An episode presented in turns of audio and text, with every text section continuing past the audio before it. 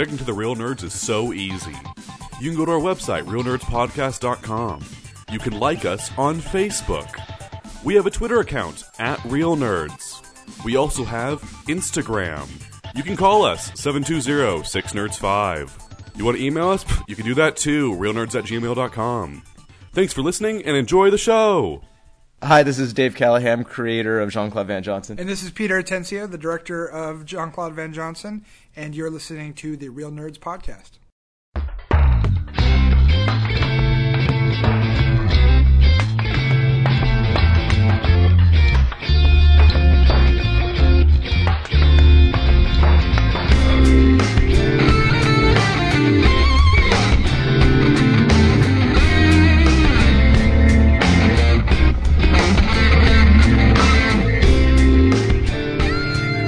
Welcome to Real Nerds Podcast, unofficially the official podcast of Denver Comic Con 2018 and beyond, and a proud n- member of the Denver Podcast Network. We are Denver's premier movie podcast. I'm Zach. What am I doing here? I shouldn't be doing this. This is Ryan's job, or at least James's. Ryan's gonna really hate that you introduced it. I know. We're, well, they're both not here today, so it's uh, their loss. So, but I have, as always, Welcome to the worst episode of this podcast ever, Brad. featuring the three worst personalities of the Realness podcast.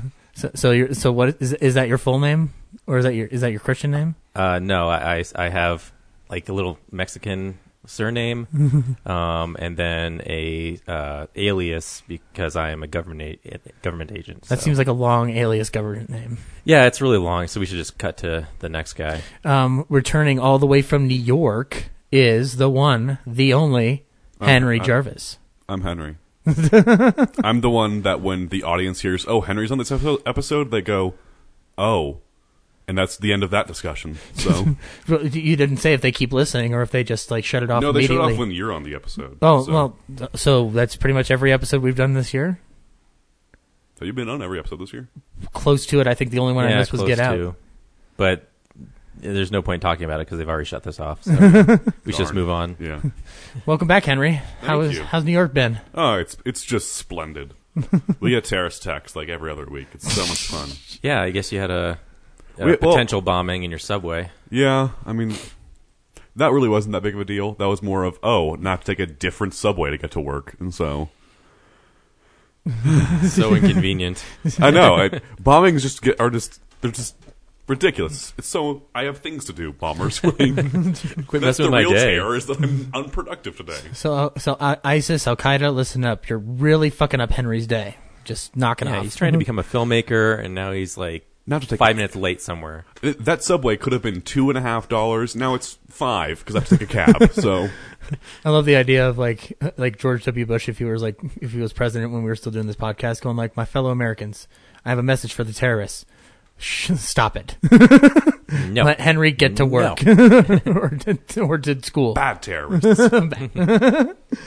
Um, but anyway, um, here on Real Nerds Podcast, each and every week we go see a new movie, and according to Brian, podcast our experience to the world. This week we uh, welcomed ourselves back to the jungle as we saw Jumanji. Welcome to the jungle. well, two of us did. Two of us did, yeah. Was it worth the trip? Stay tuned for the end of the episode where we will play the trailer for you and then spoil the shit out of it. Uh, we also talk about uh, news in the movie world, find out what's coming out on Blu-ray and 4K. Um, we talk about the Alamo Drafthouse, and we also do a little thing where we go around town with Mr. Brad Haig in a segment called Brad Around Town.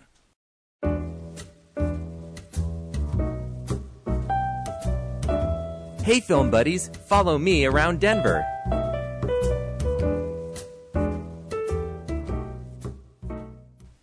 I totally thought you were going to make up a song for this. I, I, I, I was trying to earlier to think of like one like a Madonna one, like Brad's in a material world, but it didn't work. So well, thank God. yeah, Yeah. Glad that crashed and burned. Yeah, So, exactly. Just cut to the chase and tell you that the Midnight at the Esquire this week is uh, Blade Runner: The Final Cut.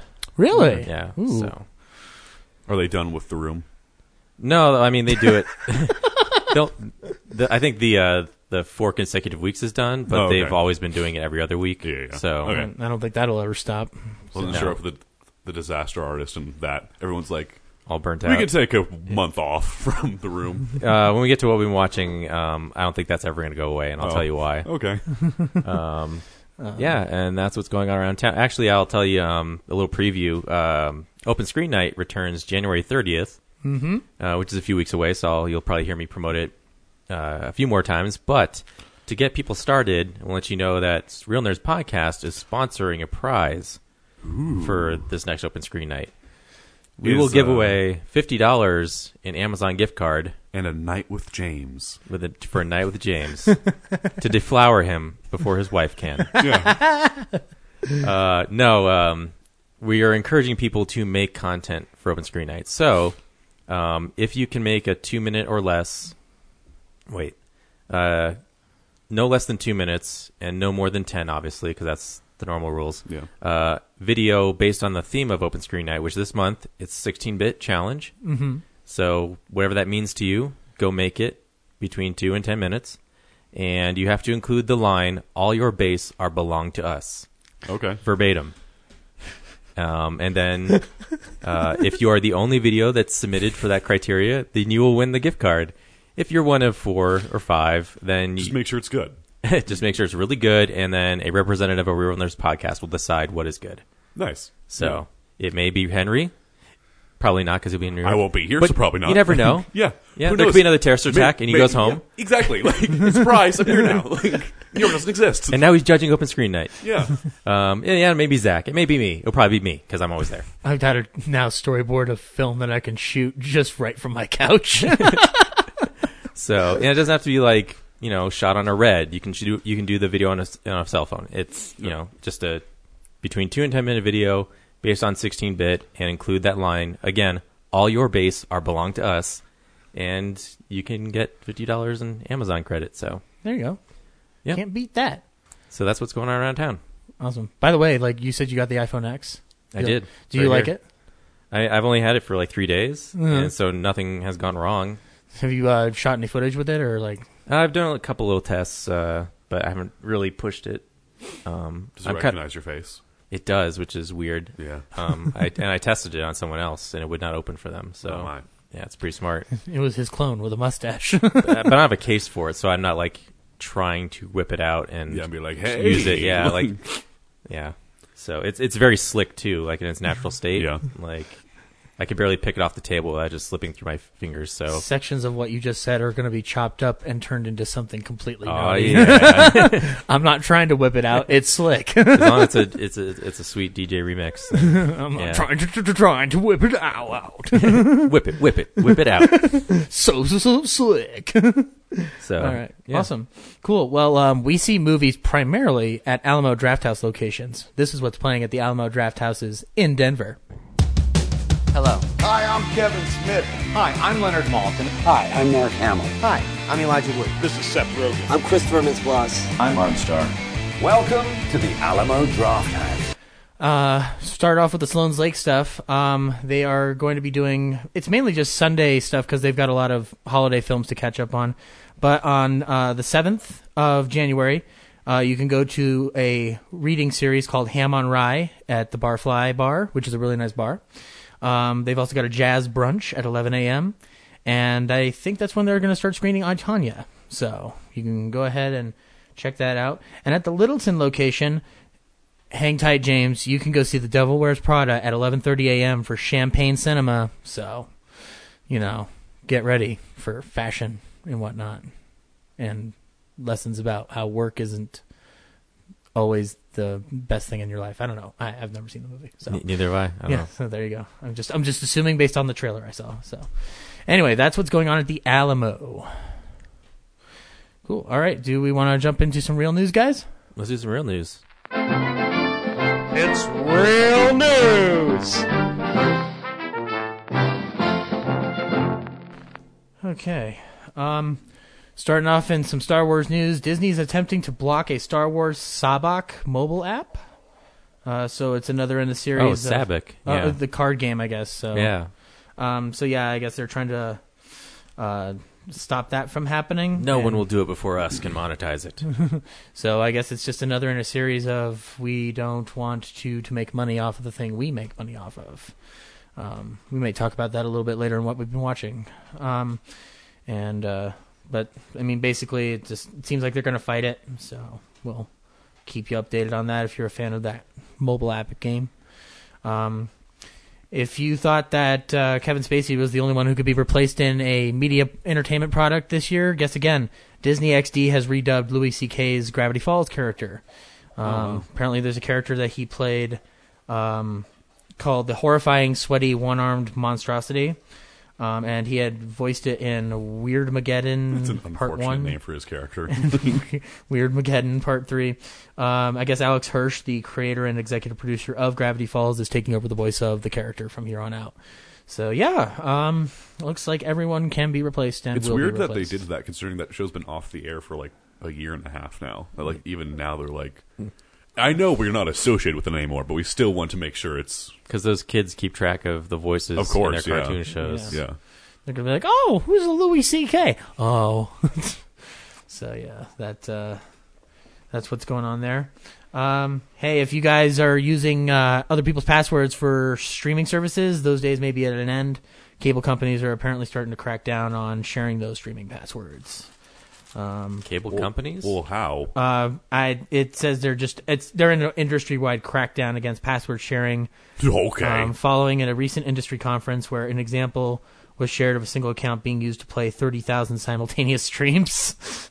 Which I'm like, I well, Netflix. okay, yeah. if Netflix, there's three thousand different computers, I can understand them not accepting that. Netflix But has if it's like four, then like Netflix has the situation on lock though. Like if it's playing on more than one, like they'll they'll start saying like, "Are you using a mirror monitor or something like that?" Mirror AirPlay, I think it says on the notification. So, you know, Oh, so it doesn't just- always mean you are, you are. It's just they wonder because it's on so many apps at once. Like if you're sharing an account Well, I mean, with like your family. Netflix does that already. I mean, Yeah. like with my Netflix account, if like because we have like my family has like their own profiles or whatever. Exactly, I'm in the if same two boat. people are watching it, a third person can't. Yeah. So I have I haven't chest, tested to see if Amazon Prime does the same because I I have the Prime account in the family, so um, and my dad's the only one who uses it, so Yeah.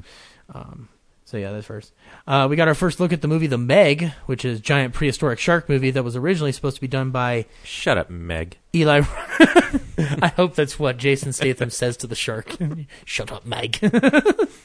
um, was originally supposed to be directed by Eli Roth a while ago, but I guess now it's under the direction of John Turteltaub. Um, and yeah, um, the picture's pretty standard. It's Jason Statham looking over his shoulder with a prehistoric shark behind him, looking like he needs to know if that shark is wearing a wire. So is the shark played by The Rock? Just him in like a shark costume running away. We don't deserve nice things in this world, Henry. You know that. um. So anyway, that's that. Um. What would you say if I told you that The Greatest Showman had a bunch of reshoots? And what would you say if I told you that they were handled by Logan director James Mangold? Well, I didn't see it, and according to the box office numbers, no one else did either. Yep. So it wouldn't surprise me. So yeah. Apparently, they needed to. Uh, apparently, according to Variety, first-time filmmaker Michael Gra- Gracey got in a little over his head with the eighty-four million dollar musical, and Fox resolved the issue to bringing in Mangold to handle a week's worth of reshoots. So he is, str- according uh, to the story, Gracey struggled to adjust to the pressure of calling the shots on the huge film, and thus Mangold's assistant was required. And he also helped edit the film and earned an executive producer credit. So there we go. yeah. Um, some Star Wars news that is not Last Jedi related. Um, apparently, the Solo movie, uh, Ron Howard reshot a lot more than was originally intended. Um, basically, they're saying that he pretty much overhauled the film Yeah. in a different direction. So it's pretty clear who's probably getting the director credit at this point. And For the Star Wars film? for Solo, a Star Yeah, I mean, story. obviously yeah. it's yeah. Ron Howard. I mean, they fired the other director. Yeah, I know. Well, it was unclear at some at some point whether or not Lord and Miller were going to get any credit at all. So. Oh, okay. Um, was also, I mean, did you see that they Disney has has projected that they're exciting it to be a flop? Yeah. So I mean, y- you can't be perfect all the time unless you're Marvel. I mean, and even Well, they, even they might. well, let's not give Marvel that much credit. That's true. Dark World, I guess. Um, yeah, remember that Quentin Tarantino Star Trek movie that Brad says will never happen? Uh, I guess they got a writer for it, uh, and it's the writer of The Revenant. So um, Still has to go through Paramount. That's so true. yeah. Mar- but Mark L. Smith is the emerged frontrunner to pen this script that'll never happen, um, according to many people. And I mean, every article you read about it online says like it's still in our disbelief mode. So Um, yeah, I don't see it happening. And then pretty much everything else is related to how Star Wars didn't manage to um, uh, measure up to the same percentage drop off that Force Awakens did, which is an unfair expectation given the fact that Force Awakens was a huge event and Last Jedi is the third Star Wars movie we've gotten in the past three years. So, Yeah. um, but yeah, it still made a hundred million dollars at the uh, box office over the weekend. And to be fair, the movie we saw this week got like was a pretty strong contender for families. I think it was two. Yeah. yeah, so Um, like seventy million is what I read. for so. your guys, do you think that the burnout for Star Wars will come sooner or later than the like superhero Marvel burnout? Yeah, I think so. I mean, Marvel's been going for ten years, and Yeah. if they haven't burnt out now, I, like they'd have to really, I don't know, make a major misstep. Yeah. Um, I think I have a feeling that between I, I think that the the biggest disadvantage we have with Star Wars at this point is that they do have the spin-off movies and that causes even more fatigue. yeah, Well, I think it's also just like because all Star Wars movies are like the same kind of tone. I mean, I, I, to be fair, I've not seen Last Jedi yet, so I can't speak for that. Hmm. But uh, it seems like they're all kind of the same kind of vibe. Whereas all superhero film, I mean, like Justice League is a very different film than Ragnarok. And Right. so you can have different types of superhero films. Whereas it seems like, especially with like the Lord Miller fiasco, it seems that they're really trying to not go too far out of their bubble. They want So, they want to stay with within their space as much as they can. Yeah. Yeah. yeah. Which they should they should have gone with the Lord Miller style because that would have stretched. It would have made things interesting. no, yeah. But oh well. They've But not they made want- a bad film yet, so But they want uh, uh, what we do in the Shadows guy to do a Star Wars movie. So apparently they haven't learned what they want, or you know. yeah, yeah. So anyway, that's news. Um, Uh, you're forgetting that we got one of the best trailers of all time this week with Ocean's Eight. oh yeah, that's right. Did you guys see it? Or the trailer? I didn't see it. Did you see it? I did. Should I press the button? Uh, we don't need to play it. No. Okay, I was being a little sarcastic. That's that's that, that's that's not a reaction. Uh, that's not my reaction to the trailer. It's just it is another trailer for. well, a- I just thought it was because I mean, I just think it's interesting. I'm not. I'm just saying, for a female-led Ocean's film, does the first thing they need to steal does it have to be dresses? I mean, I they're didn't not, really think not- too hard They're not into it. reaching very far in terms of what they could steal. Ladies love shopping, right? Oh gosh. That's the stereotype. Ocean's so Nine, they're many going to steal women shoes. unsubscribing that begrudgingly subscribed to begin with. Oh man, Um, not the patriarchy. Um, but I don't know. I just, I mean, I'm, I'm excited for it. I like pretty much everyone involved, uh, but I'm just really that was that was the best we could come up with. We couldn't step too far out, so I, I didn't see it. So I um I mean like I, what was interesting is I didn't see the same vitriol against it that was say for Ghostbusters. So it's clear that well, yeah. Trolls Thanks pick to their patriarchy battles. like Brad. Uh, it'll never succeed. But it's clear that people who choose to rail against things pick their battles stupidly. Um, I like the trailer. I like that they kept with the Frank Sinatra um, tone that they've had throughout most of their trailers for this franchise. Um, in, instead, this time using Nancy Sinatra, Yeah. and um, the the tone feels right. I'm a big Ocean's Eleven fan. Like I like all of them, even Twelve. I granted Twelve's got its issues, I guess. I like Twelve because I like Vincent Cassel. So but you know like i think like i think my thing is my, my only the, the only line that i wasn't necessarily a fan of was the whole taylor swift they mentioned taylor swift at one point and then they're like oh do we have to do the robbery can we just go see the concert and i was like oh i, I don't really The entire it's kind of funny off- i guess the entire trailer gave off kind of a like, okay, cool, Yeah. kind of like I'm MoviePass now, so it's like it's the perfect example of a MoviePass film. yeah So so but anyway I'm, i mean i'm i'm on board i'll i'll go because I, I i like i like con movies and i like when they do it Oh, in yeah. a cool way yeah, and they dress fancy in a way that i'll never dress but yeah, that's the only one I wanted to bring up. So I think it was another trailer, but who cares? So. Cool, yeah, no worries. And uh, that is now officially news. So, shall we jump into some uh, Blu-rays and 4Ks? Perfect. Get me the video cassette of Spaceballs the movie. Have you seen this? But there's been a new breakthrough in home video market. Instant cassettes. They're out in stores before the movie is finished. Okay, this one, you have to check this out sometime. I can't even. Just promise me you'll rent it. Sir, What? are either one of these any good? I don't watch movies. But much too early. Prepare to fast forward. Preparing to fast forward. Fast forward. Fast forwarding, sir. Well, this is the last time I rent here. You'll be missed. Screw you! No, no, no, go past this. Past this part. In fact, never play this again. All right.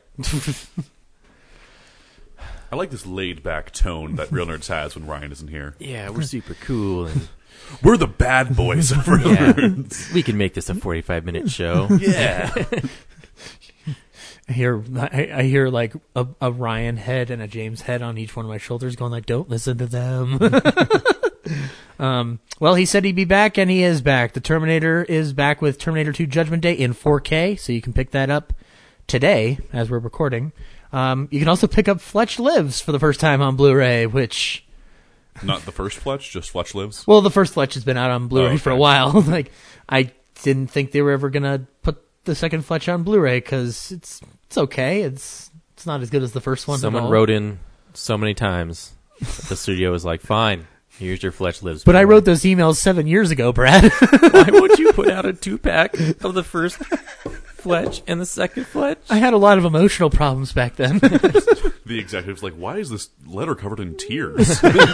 it's an email. That doesn't make I any can't sense. read what you wrote. It's always there's just tears all over everything. Um, Jeepers Creepers 3 also getting a uh, Blu-ray release. So if uh, you're a fan of the Jeepers Creepers franchise, check that one out. and out. molestation. Oh gosh, yeah, that story. Um, also, I guess this might explain why uh, we're getting some uh, Universal releases. Dead Men Don't Wear Plaid, um, aka my favorite um, Carl Reiner movie, will be coming to Blu-ray for the first time today, so you can pick that up. Um, you can pick up Brawl in Cell Block 99 in Blu-ray and 4K. So uh, I've heard that's a pretty fun film. Yeah, it's good. Um, if, you, if you liked Bone Tomahawk, you'll like it. So. I still haven't seen Bone Tomahawk, but it's on that um, Prime, so I'm going Yeah, to check it out. It's good. Um, you can pick up uh, Joe Lynch's new movie Mayhem in 4K. Um, I'm a big Joe Lynch fan, so I'll be checking that out. Um, you can get The Paper um, from Shout Select. Um, uh, Flatliners, the remake from this year that no one saw and apparently no one gave a shit about, um, which seems to be in line with any time they've tried to do Flatliners as a thing. So Even the first time. yeah, the first time, like, oh, dude, like the reviews for it are terrible, and from what I gather, the movie itself is awful. So. Um, I haven't seen it, so I can't really speak on it. I mean, I'm not. I. it- I'm just going off of what I read. I like Ethan Hawke as an actor. um, uh, Taran Killam from Saturday Night Live. He has a directorial debut coming out called "Killing Gunther" with Arnold Schwarzenegger. So you It's can good. check that out. It's good. It's funny. Um, you can see um, "The Mountain Between Us" in 4K Ultra HD. So if you heard James talk about that, you can check that out and see for yourself if you should see that. Um, Tim Allen and Kirstie Alley are back in For Richer or Poorer on Blu-ray for the first time this week. Um, we've also got um, a bunch of anime and uh, something called From Hell to the Wild West, which looks like from the cover it looks like a sheriff who's no nonsense and a guy that wants to be Jason but can't be Jason. So that seems to be that one. Oh, and you can pick up Manhunt Unabomber, the uh, Discovery Channel miniseries that they did. So Fun. yeah. So anyway, Yes. that is Blu-rays. All right. Why don't we settle into what we've been watching this week? So, uh, yeah, this is the stuff we've been watching. Brad, what have you been watching this week? Uh, well, um, I finally cracked into the Mystery Science Theater uh, season eleven Blu-ray that I got. Right on. How is it? Um, there's a pretty extensive extensive documentary on it, um, which was a treat to watch. Hmm. Uh, from you know starting the campaign to producing the show, uh, just a great behind the scenes info around it. Like I think I don't know, it felt like two hours, but I, I didn't actually time it. Um, but I was at some point I was like, wow, this is still going. like I, I also watched Baby Driver this week, and the I expected to be like this really in depth behind the scenes. Yeah. Or no, no, um, no, uh, it was Captain America, uh, the Winter Soldier, um, and that's like I don't know five minutes on behind the scenes. like there's Well- other featurettes, but the main one that's about like Yeah. making the whole movie is really short. And I was like, oh, Yeah. I feel like with Marvel, they can't do a lot of that kind of stuff because they're so secretive about what comes next. Yeah. So it's hard to be like, oh, we did this because, oh, wait, we can't tell you that Winter Soldier's the good guy in the next film. And so, There were a lot of uh, for the Winter Soldier. There were a lot of uh, featurettes uh, featuring um, the guy who plays Sam Wilson. Uh, Oh, um, Anthony Mackie. Anthony Mackie, yeah, of like there's a whole one dedicated to him saying cut the check Uh-huh. um, after he f- finishes a like a good take. Um, so yeah, I wish there was more about other things. Mhm. Um, but yeah, the the Mystery Science Theater one, uh, obviously, no one else unless you got it from the campaign, uh, you'll never see what I'm talking about. Oh. Um, but it's really good, and I if hope only they, I had a friend who got it somehow. And yeah, if you shared his discs, yeah. Unfortunately, Shit. Brad doesn't. Yes. Do you want to just film it on your phone and send it to me? A bootleg, Just bootleg of- it. of behind the scenes. Put it on the internet. I'll donate twenty bucks to RiffTrax for it. Just make sure that when you do it with your phone, you breathe heavily into the phone microphone as well. Um, Did you see the documentary, Zach? Yeah, it kind of sucks though. This guy keeps breathing throughout the damn thing. Sounds like he's masturbating. uh, and then I tried to see an American Tail at the Esquire Midnight this week. Did you fall asleep? No, um, I was wide awake, and I. Oh no! They were also showing the room downstairs. Yeah. So as soon as I got there, um, I got my ticket. I waited in the lobby, and then I don't know, 15 minutes before the movie started, somebody came by and said like, "Hey, what movie are you seeing?" I said American Tail. I was like, "Okay, well, you need to go outside in the line." And I just heard him tell someone who's seeing the room to go stand outside in the line. It's really Yeah. cold outside, by the Yeah. way. Um, but I'm like, why'd you ask me what movie I'm going to see if everyone has to go stand outside no matter what they're seeing? Yeah. Anyway, so I was like, I was going to sit in my car um, where it's warm. And then I go in upstairs and they start doing the trivia portion. So I correctly answered that uh, Jimmy Stewart played um, in Fievel Goes West. Shoot, what's the character's name? The sheriff dog. Oh, um, Ruff McGruff.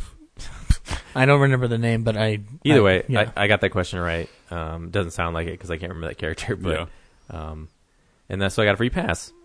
And they start the movie, and there's like this World War II battle scene. Like, well, actually, first is there's the company logos, and I'm like, I don't remember American Tail being a Sony movie. Uh, shouldn't it be Universal? And yeah, then it cuts to like this World War II battlefield. and like, uh, are we watching another trailer? They start showing like Darkest Hour or Yeah. something. Uh, I think it was Loving Vincent.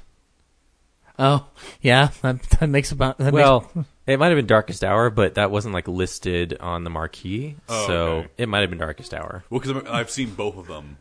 I don't remember Loving Vincent starting. I mean, Loving Vincent's also painted, so I feel like you would have noticed. I was like, well, maybe it's a painting that uh, Vincent Van Gogh like it got stolen in World War II, and then, like these characters are gonna find it and then put it where it needs to go, and that's gonna Yeah. like, fast forward to the future. Um, I don't know. There's Yeah. just like this dark, you know, Weird. Batman v Superman esque visual, like Yeah. rainy World War II thing going on. so I I rushed downstairs and said, hey, I think uh, there's a problem. Uh, I don't think that's playing American Tail upstairs. Were you the only one in the theater? No, there's like I don't know, ten other people. I guess they were all just like, man, I remember this film a lot differently than it actually. Yeah, there's is." like in the is in the upstairs. Um, Yeah. So now in the upstairs to avoid people chattering around me, I just go sit in the weird like yeah. right above the stairs seats, like Yeah. really in the corner. Um, so when I, I I answered the trivia question, the girl in the middle was like, "Who's there?" Like who's like that scared me. um, yep, just some weirdo in the back trying to avoid your stupid comments. Um, Keep your stupid. just yeah, some so- weirdo that knows weird trivia about. So while they're all Goes sitting around like trying to decide like is this the movie we're supposed to be watching? Like I'm like I know this is the movie we're watching. I ran downstairs, told him what's up. The guy comes upstairs. He's like, "Oh, I'll get it working." And then 5 minutes later he's like, "Uh, yeah, this digital copy's not working and you all get free passes." Oh. we're not watching American Tail tonight. I'm like, "Oh. Well, can, can I go watch The Room then?" He's like, "Sure, go down, go, go watch The Room." So So I watched The The Room, Room. which I didn't think I was actually going to watch this year, but Yeah. it's my 100th 100th movie of the year. Oh, neat. oh hi, Brad. yeah. So and uh, that show was packed. Yeah. And uh, again, this is like the fourth week of this doing it every week thing. Yeah. And they've also been doing it every other week for like I don't know seven, eight years now. Yeah. Um. So like I said, prefaced earlier, the the appeal is still there. Yeah. Um, and it was great. Uh, although there's a little too much people like trying to be the star of the show in Yeah. the crowd Yeah. uh, compared to the past few times I've done it. Like with such a big crowd, yeah. Like there's this one g- guy who's saying like really like misogynistic stuff. Oh, that's good. Which was like, luckily he didn't do enough times to where anyone was like, you know, let's fight this guy over it. Uh, but it was it was really condescending and just, Yeah. like it was all like comment that uh, uh, Lisa was fat or something. It's Oh, like, okay. Uh, Well, thanks for the commentary, Jack. Yeah, or like make comments about her breasts or something. It's, Yeah. it's like s- awful. Um, if I remember correctly, the when I when I all the times that I went, no one really made misogynistic comments. The only time they really yelled at Lisa was when she had the goiter thing, whatever sticking out of her neck. yeah, when her, her, her neck pulses, like the whole crowd was into that, but they ju- they only said just like, ugh, ugh. seems that seems like kind of like uh, it's a shame that it's become that hostile. If if uh, I don't know that that kind of I, I think it just depends out. on the crowd you attract. Well, it's also like, I mean, I'm sure he's someone who came after watching or becoming aware of, of the disaster artist, and I'm sure his love of that is going to fade, like come like February at the most. Yeah. so, Yeah, so it's- so those kind of people are not going to be there every single time from now on. Yeah, he, so. he probably normally watches at home with his buddies. Yeah. He's like, oh, it's like a special engagement for four weeks. Let's go, like, give everyone our awesome comments. Yeah. Uh, before, you know, while there's a huge crowd. Um, whatever, fuck that guy. I, I stole my comment from uh, from RiffTrax, which is "Oh hi gun." I was surprised because I actually said that and no one else, like, beat me to it. So that was great. Um, I, I thought that was a gimme. Brett Jones has my favorite one though when they're shaking Denny down, going like, "What kind of money, Denny?" And um, Brett Jones would always yell out, "Deutschmarks." I want someone to start yelling out Bitcoin for that at some point. So Yeah, and then uh, uh, there were like way more spoons this time. Obviously, a huge crowd, but uh, during like every sex scene, like that's when everyone, like the whole theater, would go down and like scoop up the spoons and take them back. like they even said like break time, and they go get all the spoons and come back. it's a polite theater. Yeah. I gotta say. I read I read an article on Slash Film where they're like if if they're a polite crowd they'll stay behind and pick up the spoons with the crew afterwards. So, you know, Yeah. yeah. Yeah, I'm glad people are still enjoying the room all these years later. Yeah, I think it's the third, third or fourth time I've seen it. You know, in a, with other people in the theater, and um, you know, there's there's still new stuff. I'm uh, like new uh, audience engagement that I'm discovering. I think it's it's ever evolving at this point. Yeah, Um, but like I said, this time around too, like probably too much. Like everyone's trying to be the star. Have Yeah. I uh, comment. Uh, uh, this is the the first year. Well, no, actually, I didn't see it in 2013 or 2014 either, but I saw it in 2015 with the or no, not 2015 either. So 2016 was the only time I saw it in recent years, but that was my seven, 18th time. Yeah, I got to go again at some point, maybe next year. Henry, what'd you watch? Oh shit. Um, oh, He's not prepared. um, Oh, so uh, people are paying attention to me. I've been watching a lot because I'm just home, not working, so I'm just watching just stuff nonstop. So I'm just gonna skip the bad and go straight to the good. There we go. Uh, Analyze this. I watched the first time. That's a fun one. That was funny. Yeah. Good. Robert De Niro before he only did comedy, so it's fun. Yeah, uh, Stalag 17. I was very. I liked it a lot. Uh, very big fan of that one. So if you want to see that one, I'm realizing that Billy Wilder's record I really like. I've only seen like half his filmography, but I'm liking him so far. You seen Sunset Boulevard, right? Yes, of course. So, Okay, cool. All right. all right. I've seen the good half, or like the famous half. So Oh, that's mean. um, Even his bad stuff's pretty fun. um, I've not seen it, so I don't know. Um, I watched Good Morning, which is a uh, Ozu film. Uh, he's a uh, he was a Japanese director around the same time that Kurosawa was. He's like the anti Kurosawa, whereas Kurosawa made like fun and like or not fun, but sometimes fun kind of Ozu was one- thrilling, kind of like bold kind of films. Ozu was very much a like let's just sit and talk very calmly for two hours Lots kind of, long shots. yeah, uh, but it's like it's very and, like it's a very cathartic feeling watching his stuff. It's uh, Good Morning is just about kind of uh, this like small kind of town in Japan and how everyone's just kind of happy and living their lives. And it was a great film to watch, kind of as I was going to bed. It was kind of like oh, life in Japan, and then just kind of life of, J- life in Japan sedates me. yeah. And so like yeah, if you want, I might watch more. I've only seen two of his films so far, but uh, yeah, check that stuff out. If you, if you, check him out if you want to have like a nice, nice uh, calm film watching experience. And we're just gonna paint a little Ozu here in this corner. Yeah, of course. Uh, Judgment Nuremberg, I watched for the first time. That's Yes! a great film. Oh, I fucking really love that good. movie. Yeah. Oh my god, Stanley Kramer, Yeah, really really good good director. You should check out. Yeah. He also did uh, in Mad Mad Mad World. Uh, I wa- and then anything else I really want to mention? Not really. Okay, yeah. The only one I'd mention uh, that's not great is I watched Bright, the new Netflix uh, blockbuster film. Have any of you guys seen this? Not yet. Please I tell saw me. the trailer. Uh, I didn't even watch the trailer. It's. I mean, I saw one review on Letterboxd. I thought like described it perfectly. It's the perfect example of something that you would see in theaters and go, "Eh, just wait to see it on Netflix." so it's kind of perfect for where it is. Um, it's pretty. I mean, it's a Max Landis script, and it's exactly what you get with Max Landis being, "Oh, this is a kind of interesting concept that doesn't work." Uh, it's weird that like, I mean, because the, the, essentially the plot of the film is that it's uh, it takes place in this world where like it's L.A but fantasy also exists. So there's like orcs and fairies and elves and that kind of stuff. The elves are like the super rich people that you're not allowed to talk to. The orcs are like the elite. Oh. Well, th- they're definitely, it's. I mean, don't take this on me. Take this on Max Landis. Orcs are black people essentially. Uh, they're the ones that everyone hates and that are always being discriminated against. Uh, and so, yeah, that's base. And so basically, it's about this one orc cop goes to and joins the police academy and but everyone there is like, we don't want no orc working for the police academy. And then Will Smith is partner, and Will Smith is like, I don't want to be a partner for like a an orc, because then also another orc shoots him, and his partner orc was like, I'm not, I can't protect you. I'm sorry, I wasn't there at the time, and so Will Smith blames him for it.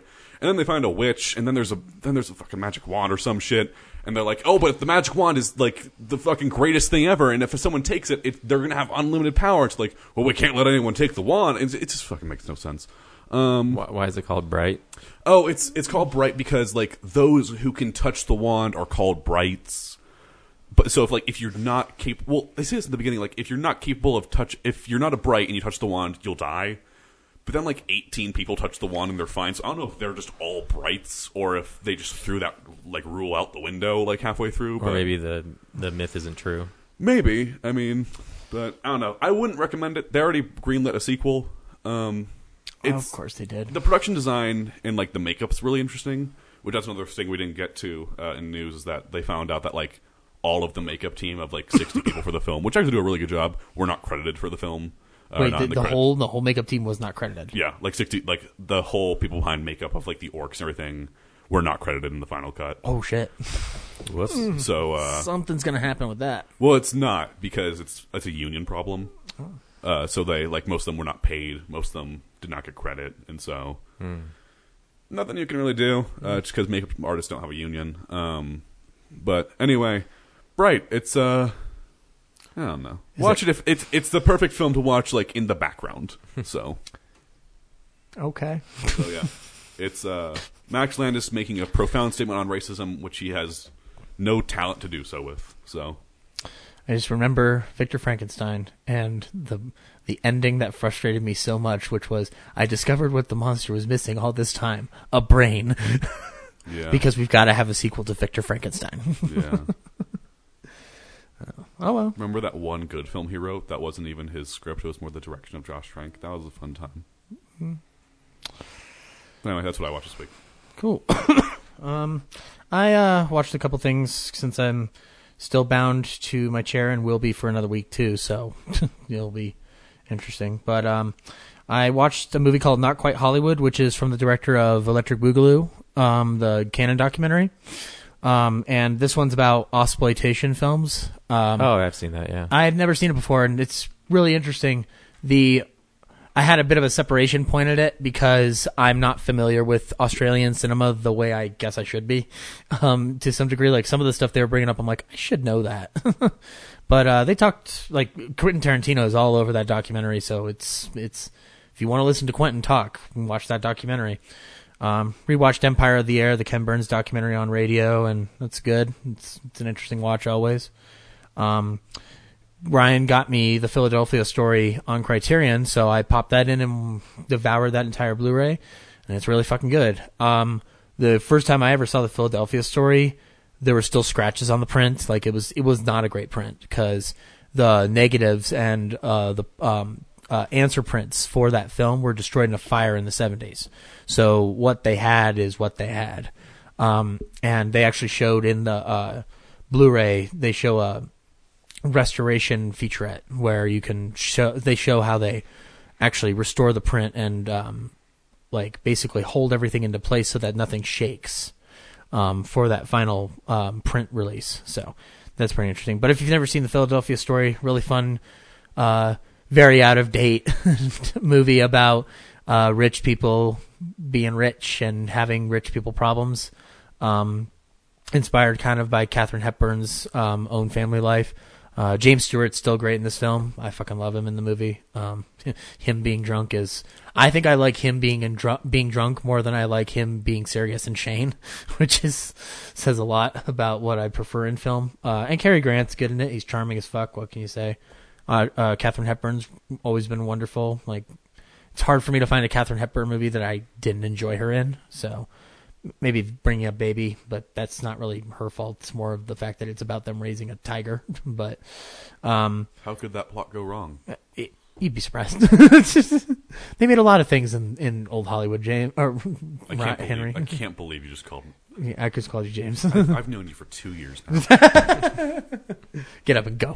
Get up. You're new James. Um, um, I also watched the Colin Hanks documentary, All Things Must Pass, which is one. The- um, the music one? Yeah, on Tower Records.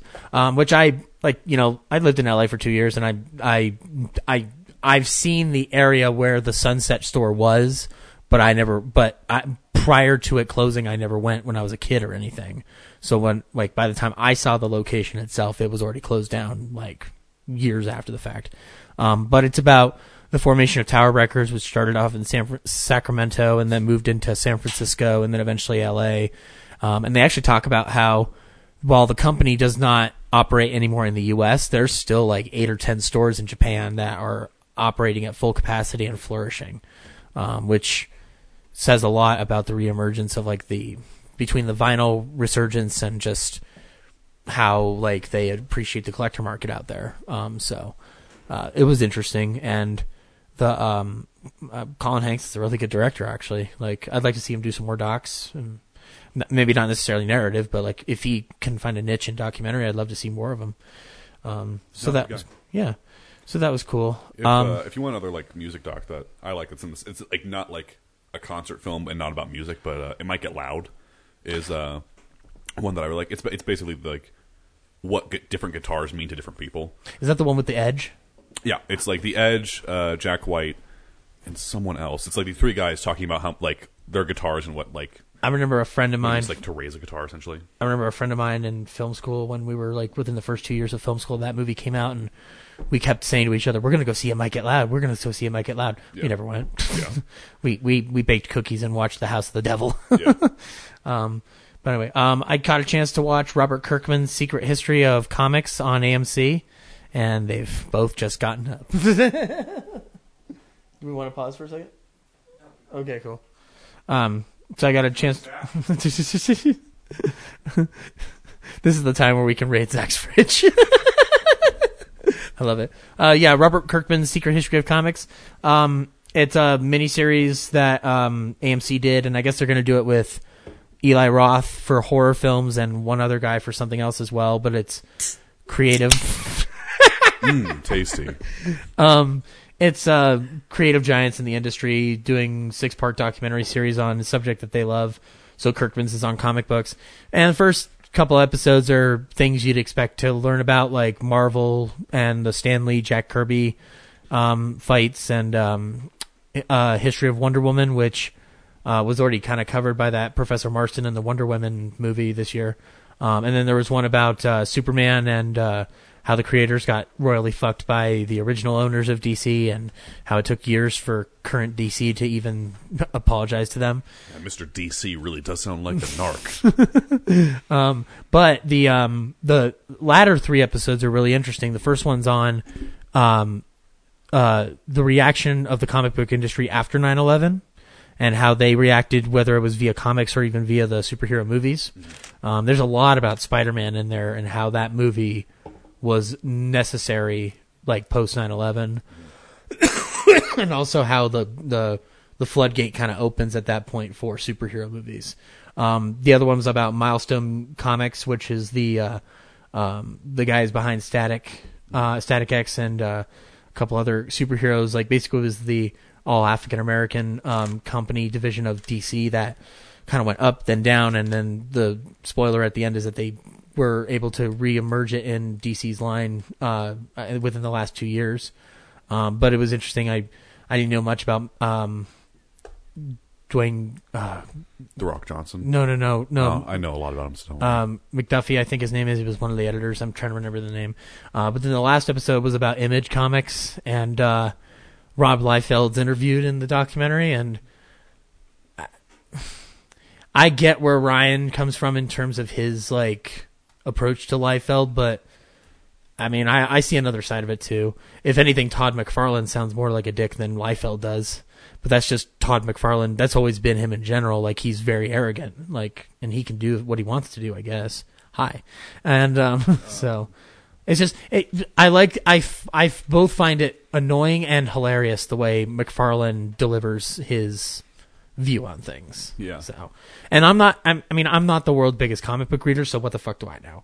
Um, but it was interesting. Uh, I like that Kirkman did that. I can't wait to see what Eli Roth does with it regarding horror because he might explore European genres like the Giallo films and uh, maybe some uh, other like European sensibilities. Um, so yeah, I saw that. saw downloaded the Alex Winter documentary on Napster, um, which is um, pretty interesting. It goes through the history of Napster, which I I knew Napster existed. I knew that Sean Parker was played by Justin Timberlake. That's about all much uh, all I knew. I did not realize how like how much this changed everything. Um, I kind of just took that for granted at some point, I guess, because like when it was happening, I was younger than you. So, um, pointing to Brad there. Yeah. I I lived through it. Yeah, so it was pretty fascinating to see how they uh, uh, kind of uh, delved into that whole scenario. Um, I saw the new Netflix series, uh, "The Toys That Made Us," um, which is the first half of a eight-part series on different toy lines and how they've like and their histories and how they've impacted pop culture. Um, each episode's about an hour long. Uh, the episodes they have up now are Star Wars, Barbie, um, He-Man, Masters of the Universe, and um, uh, GI Joe. Uh, the He-Man and the Masters of the Universe one was really interesting because at one point, like, like uh, He-Man was outselling everything in Mattel's division, including Barbie, and so they made She-Ra, uh, the char- uh, the character She-Ra, um, within their girl division, and everyone like started thinking like that She-Ra. it was it's a boy versus girl battle that's endlessly hilarious for no particular reason, um, and the Barbie one is a lot funnier than it has any right to be because of just the history of Barbie and how they're the woman who created her, quote unquote, was kind of a like a white collar criminal scum, but you know, like the rest of it is fascinating. Like there's this designer on the Barbie dolls who was there since the 60s and she helped reinvigorate the brand in the 80s with um uh everything from like the uh the rocker girl Barbie all up to the uh like the hair Barbie that is apparently they're still their biggest seller of all time. So it was pretty fascinating. Also, a Barbie doll. Um, the initial design was based off of a German doll that was meant to be a hooker. So there we go on that Did, one. did, did she create Scripper? Uh, Scripper? Skipper? Sk- no. Her cousin or whatever? Oh, the oh the ski- oh the skipper doll. That was awkward. That was very awkward. If you like the the that's her um kid sister. Yeah. They made a doll that if you twisted her arm, she grew boobs. Because she was yeah. I'm Well, not. I, I'm I not kidding. remember that. There was a period or like you could squeeze her and like uh, No, well, this one it was you turn the arm like so she's she's flat chested like when her arm's in one position, and if you move her arm around, You know, goes boobs. And how puberty works. apparently, apparently it was the idea of a man who was going like, well, my daughter was going through puberty at the time, and I thought this would be a great way for children to learn. And I'm like, no, it's just creepy. Not by moving your arm. I've seen one where it's like Should be on a timer. I've seen one where it's like you squeeze the arms in and then like it becomes more womanly in curves. Oh, I, I've never. I, they didn't talk about that one, but um, but I mean, yeah, it's no- also like my generation, so it's probably not like for sure. Yeah, no, but this one, like they, and it's only like thirty seconds of the doc, but it's still like it's a weird section of everything, and um, and the GI Joe one was fun because it was basically like, oh, uh, we're gonna Hasbro's gonna go bankrupt, guys. Uh, we need to bring back GI Joe, but we're gonna a- a- add a bunch of characters that make no sense. They have five hundred characters in that universe. Fuck me running. Well, I mean, how many characters in like the Transformers universe? Uh, they're going to be doing a Transformers episode coming out late earlier early this year, and I just saw a photo on their Facebook feed. They got Michael Bay to interview about it. Wait, so, is it like? So, the, so they're just doing another season. That's gonna be one of the episodes. Is that what they're doing? I or- don't know if they're still in production or not. It seems like they, if So they're are, not, So this show, are they just releasing like episode, episode, episode, episode? no, no, no. Or- They they release four episodes first, and then the second four episodes are coming later this year. Oh, okay, so just like a part one, part two. Yeah, Okay, exactly. all right. So, um, but I don't know if they're still in production or not, or if they're like in post and they're just They're probably- releasing I mean, most stuff. documentaries, it's more post work yeah. than anything else. So, but apparently Michael Bay will be interviewed for the Transformers episode, so that'll be fun.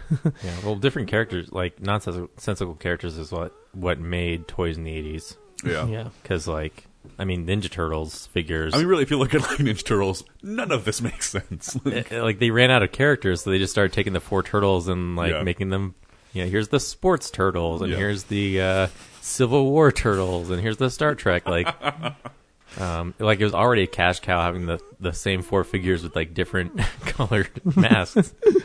So they, like the, it was Yeah. interesting on the He-Man one to see like how many things they could come up with. I'm the amazed po- that they came up with that many based off of a two season show. Like Well, the Turtles well, ran for ten years. That's the thing on He-Man though. It was the the toy line came first.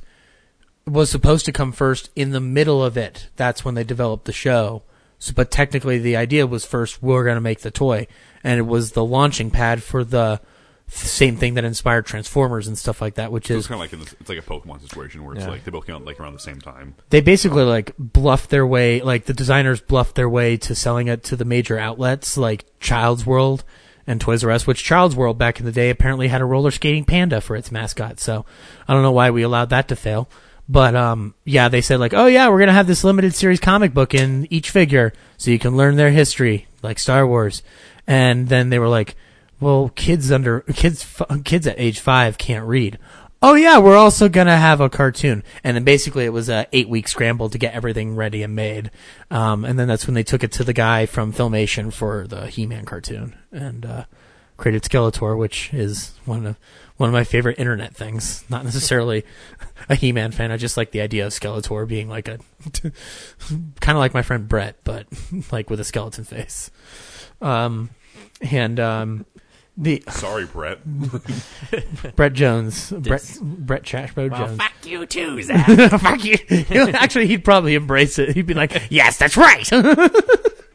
um, ah, man. and then final thing I saw this week was a movie called Fanarchy, which um, is a documentary from two years ago about um, uh, the fan film uh, generation.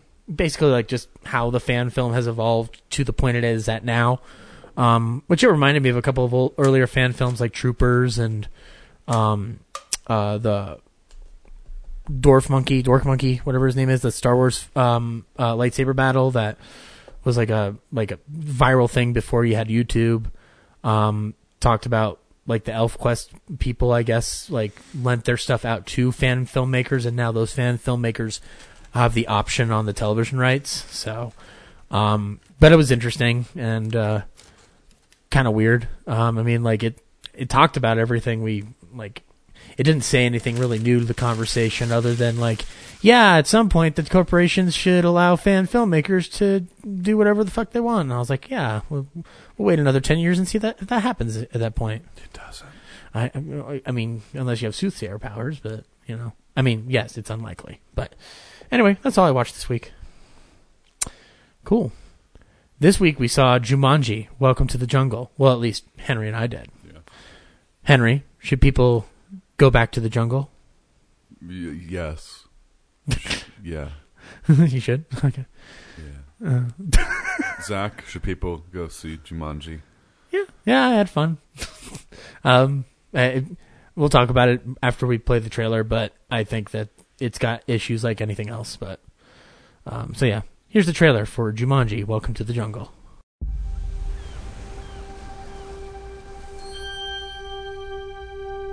I found something. You gotta check this out. Who plays board games anymore? Yo, what's this? Jumanji. Pick a character and you're that person in the game. Bethany, you in? I don't spend my life staring at a TV screen. Fine. Oh my god! Where's my hair. Where's the rest of me? Oh my god, we're in different people's bodies! Bethany, don't look at it! No! I'm an overweight middle-aged man. Wait a second. Where's my phone? Don't cry, don't cry, don't cry, don't cry. I think we've become the avatars we chose. Welcome to Jumanji. This is a video game, which means we each have three lives. Come on, let's go. I'm Alex. Watch your step in here. So gnarly. We can help each other. We all have special skills. Weakness, none. I hate this game. Everybody else got good stuff. Weakness? Cake. Yes, cake is my weakness. You're a good weapons valet. What is that? I think it means you carry my weapons and give them to me when I tell you to. Don't let this new body get your butt whooped. What the hell? We have to work together. I think it's a staring contest. Who's good at staring and not blinking? I'm amazing at it. Like can't even with this place.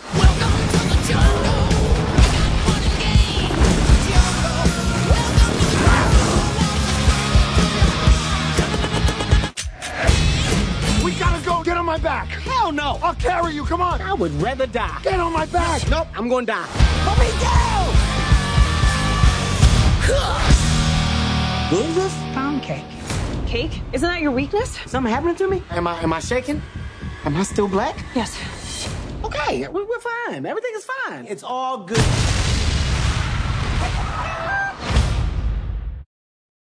So, what did you think of it, Brad?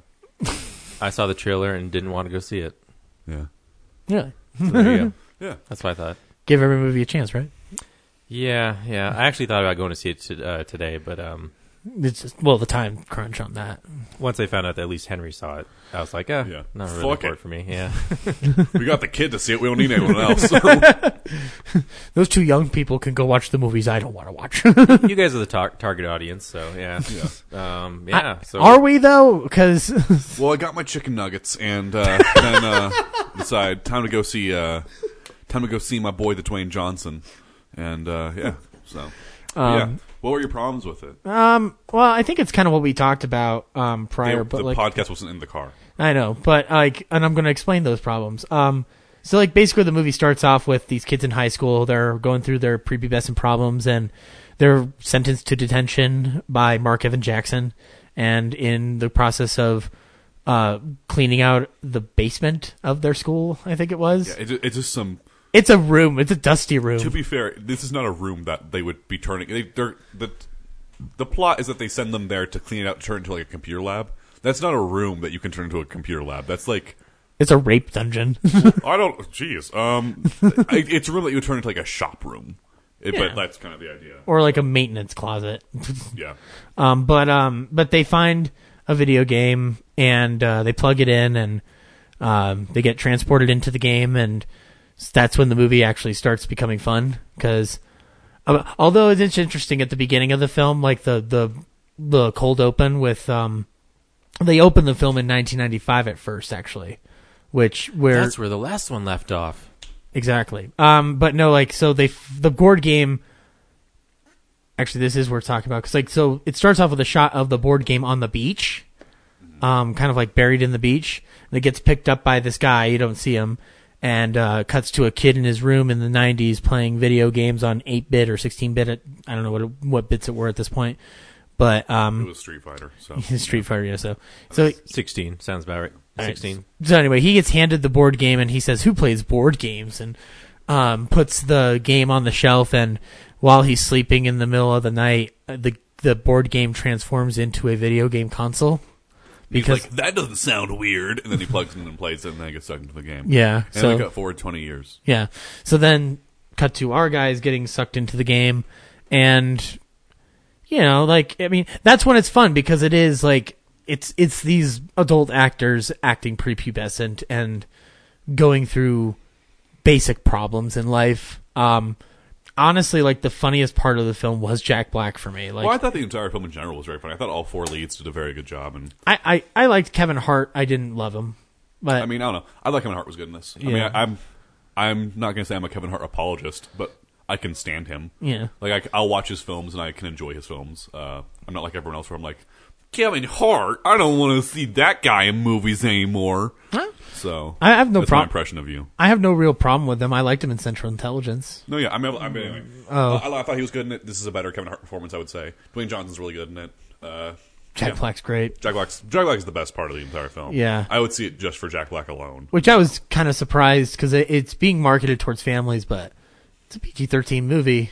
As It's PG-13. It's not that bad though. It's not, but it's just like there, there were parts where I was just like, I guess it's just based on what I remember going to the movies for as a kid. Like there was this in between period where you were very PC and you had to like watch your shit carefully. And now we're past that, where we're back to a little bit of '80s like mentality, where we can slip things in, and PG-13's kind of become the new PG at this point. Um, but it's fun. So they go through the game, and at, points I felt like it was the best video game movie I'd really seen ever because like it like it was fun and it didn't try to take itself seriously, but it doesn't count because it's not based on a pre-existing video game. I mean, I guess in general, just like the plot line is they get in the game, they realize they need to like do all the different levels in the game in order to get out of the game. So it's them doing that. They realize they all have three lives. They can die three times, and then if they die th- for the third time, they're dead for real. So it's them going through the game, doing all that kind of stuff, doing all the misadventures. Uh, How they find out it's dead for real? uh, they just kind of assume. Yeah, they, no one's ever really put to that test. There's no, no, well, there there is one point because later Oh, on in the game, uh, I guess spoilers. they run into the. I mean, not spoilers, but obviously this is going to happen. Uh, they run into the guy who was stuck to the game back in the '90s, And it's Nick Jonas. Nick Jonas, and like he's on his last life, and at one point he loses his third life, but then like Jack Black gives him Jack mouth to Black mouth. gives him like one of his lives instead. Which I that's the only thing I was like, okay, No one does that in okay, games. like, and so, but yeah, that's how that, and so that's how it's kind of like established that like, okay, you're gonna die if you lose all his lives. So yeah, so and um, but yeah, and so and that's basically the plot of the film. Oh, Bobby Cannavale's in it. He's the main bad guy. Which that's my main issue with the film is oh, that oh, because the bad guy's kind of like just there. because Bobby Cannav- Bobby Cannavale plays because like in, once they get into the game, they have like the NCP kind of characters who are like there to, to kind of give you information. And uh, Bobby Cannavale is one of those characters who's like the antagonist of the video game, but not the antagonist of the film. Like he's always there, kind of like he's like, we need to get the stone, and we need to. I control animals, and I'm evil. But he's always there, and he's like, there's this big final battle between him and the main characters. But like, I realized when that was happening, I was like, mm. he's not the. They're like they The have game? no interest in stopping him. The game is the antagonist. Yeah, it's like they just want to get out of it.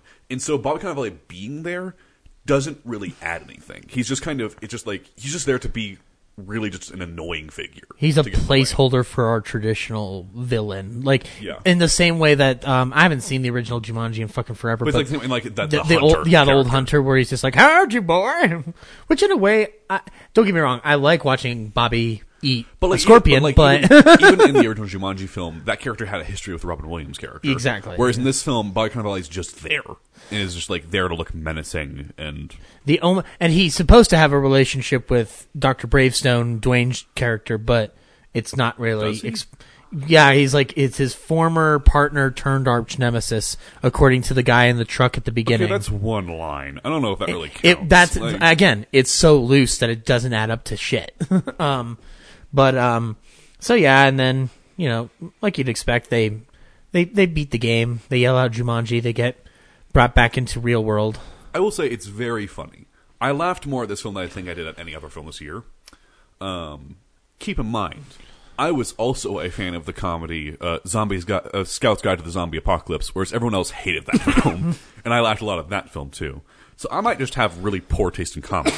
so Oh, there's a I I do love the moment where Jack Black uh, tries to learn how to use a penis for That's going pee. yeah. That was really funny because his char- his the character that's playing him is a girl it's in like the game. girl, and so And um, halfway through, they're like, "Oh, I need to pee now." And then him discovering how penises work is actually a pretty funny scene, and so it's it it's more funny than it has any right to be. Uh, but yeah, I mean, in general, it's. Uh, I don't know if you have to rush out to see it in theaters because I mean there is some kind of like some CGI isn't the best, Uh, so, my, but it'll probably be a good film to put on the background, like when like you're working or doing laundry or something. It's a fun enough film. Uh, if you get dragged to it, it's not the worst, uh, and it's just good to see everyone being funny. So there were a lot of comedies this year where the main characters were not played by comedians, and this one most of them are comedians, so it's nice. So it, it's kind of weird. It's like I think I I I like the film enough to say go see it, but I'm also kind of like it's directed by Jake Kasdan, the guy who did um, Bad Teacher and um, Walk Hard, and I actually like those two films better than I like this film. So like this is for me the weakest Jake Kasdan you're, film. you're giving a lot of credit to Bad Teacher. I I, I mean I I like I like Bad Teacher just a wee bit more. Um, Walk Hard's my main go to for Jake I, Kasdan. I think I like this film a lot more than you did. Jeez. um, again, like it's just the wraparounds. Like sucks to say, but these kid actors aren't really that interesting, or the teenage. well, yeah, but they're actors. they're like barely in the film. It's a good thing they're barely there too, because. Oh. Um, but um, speaking of Colin Hanks, he shows up as the adult version of the twenty-five-year-old kid. Well, we're already in that territory anyway, so it doesn't matter. so, anyway, that was. Oh, and it played "Welcome to the Jungle" at the end of the movie, which, ha ha. Um, but yeah, I mean, I agree with like what's been said about it, where it's like this could movie could have been a lot worse. so, Do you think it's set, it's sets its- itself up for a sequel? Not really. I mean, like actually, they kind of make a point of they don't want to do that with the final action. that's they do. true. Yeah, they do break the game at the end. Yeah, like like Uh, smash it. Like I can't. Remember, they, I they- mean, like, they, didn't they break it at the end of the first one too? I can't remember if they did that or I'm wondering if like you know the reason we find the board game in the sand, like I, maybe they threw it into the sand. It wouldn't surprise me. And then because there is like there's a little Easter egg. wait, doesn't the first one end with someone finding it on a beach? Oh, I don't remember. I, I can't. I can't. Maybe I'm this not, movie's I'm more not super familiar. I haven't seen. it Maybe this forever, movie's so- more brilliant than we're giving it credit for. Um, Maybe someone will find it in a dumpster in shattered pieces, and that'll be like, in the, in the future it'll be a VR set. So Um, but yeah, like uh, the there's a Easter egg where Nick Jonas's character is hanging out in a little hideaway shack making margaritas that he's which is really good, which he's really good at apparently. Um, and um, uh, on the uh, house that he lives in, it says Alan was here, or like I can't remember the name of the character. Alan Parrish was here from. was that- I didn't that's that that's was- the guy from the first. That's Oh, Robin Williams' that. character from the first one. So, so they they throw in what they need to. They don't overwhelm you with nostalgia, um, uh, the way that I guess they could have. I will say it's pretty much in no way connected to the first film. Like it's pretty much its own thing completely. So with maybe like those two Easter eggs. So and in a, in a and in a large way, like not even close to the source material, which is a book, a children's book. well, I mean so. the first the first movie's really not even close to the source material either. If you look at it. in terms of structure, it is like it. It like Yes, but, anyway. So yeah, um, do you want to if have you're some? looking for a traditional sequel to uh, Jumanji, watch Zathura because that's what that is. Uh, but this one's more of just like a fun kind of. If you want to have a, I mean, we're getting to January territory where we're not going to get a coming lot back- of good stuff. So. we're coming back around to Underworld Blood Wars. Yeah. Go home. the war's over. So, if you're looking for if you if you don't want to see any of the Oscar films or any of the films that I'm reviewing, then you can go see Jumanji. I don't think you'd have a bad time. So, Yeah, sure. Yeah. Anyway, Well, next week is pretty big, guys. it's uh, the biggest episode of the year. Film Explosion 2017 is upon us. hmm I love that logo you did for it with Blade Runner. By the way, that's pretty cool. it was it was a toss between that and Wonder Woman. It's usually chosen based on like what What's, like, the art big- I can re- re- Oh, okay, replicate. Uh, and I was going to do Wonder Woman because I can do the font easy, but then I realized this is the only time I'm really going to get to do a Blade Runner Yeah. font. So and there'll uh, probably be a Wonder Woman too. yeah, there will be a Wonder Woman sequel. So It there's also I mean another- the Wonder Woman's like font is very reliant on the W, and there's no W in Real Nerds. So yeah, um, is- yeah, her font is yeah. Their marketing is pretty simple. yeah. Yeah. So anyway, so Yeah. yeah, tune in next week for Film Explosion, and if you wanna, if this comes up in time for you to send your lists in, send them into realnerds at gmail.com or to the Facebook page or the Twitter? No, just uh, send them to the, the to the email. It'd be easier easier for us to collect. If it's all in one place, that'd be probably yeah. best. We always tell people they like, yeah, send it to us anywhere, but then we're like fumbling around. Like, ah, shit. Someone check the Twitter. Oh, now we have Instagram too. Shit. this is even ten. This is just three. Did anyone send anything to Friendster? Fuck, there's 50 of them. So all of our fans are friend, from Friendster. so. That's why we're not getting any hits on Facebook. They're all on Friendster. We've made no no new fans since the first year. They're all With those Friendsters, they are they are sticking around. I think we got. I They think, are loyal. We think we got 10 MySpace followers, and one of them's Tom. So anyway, yeah. Tom's a big fan. Um, cool. So until next week, everybody. Bye.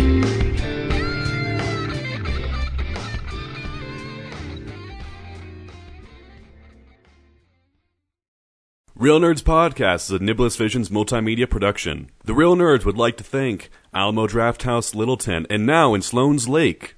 We'd also like to thank Coins, Cards, and Comics, especially Andrew. Our music has been brought to you by Sparks Mandrill and Plan 9 Studios. And of course, James's mother, our most loyal listener. Have a nice day. Real Nerds Podcast is a partner of Denver Podcast Network. In the shadow of the mountains, We speak.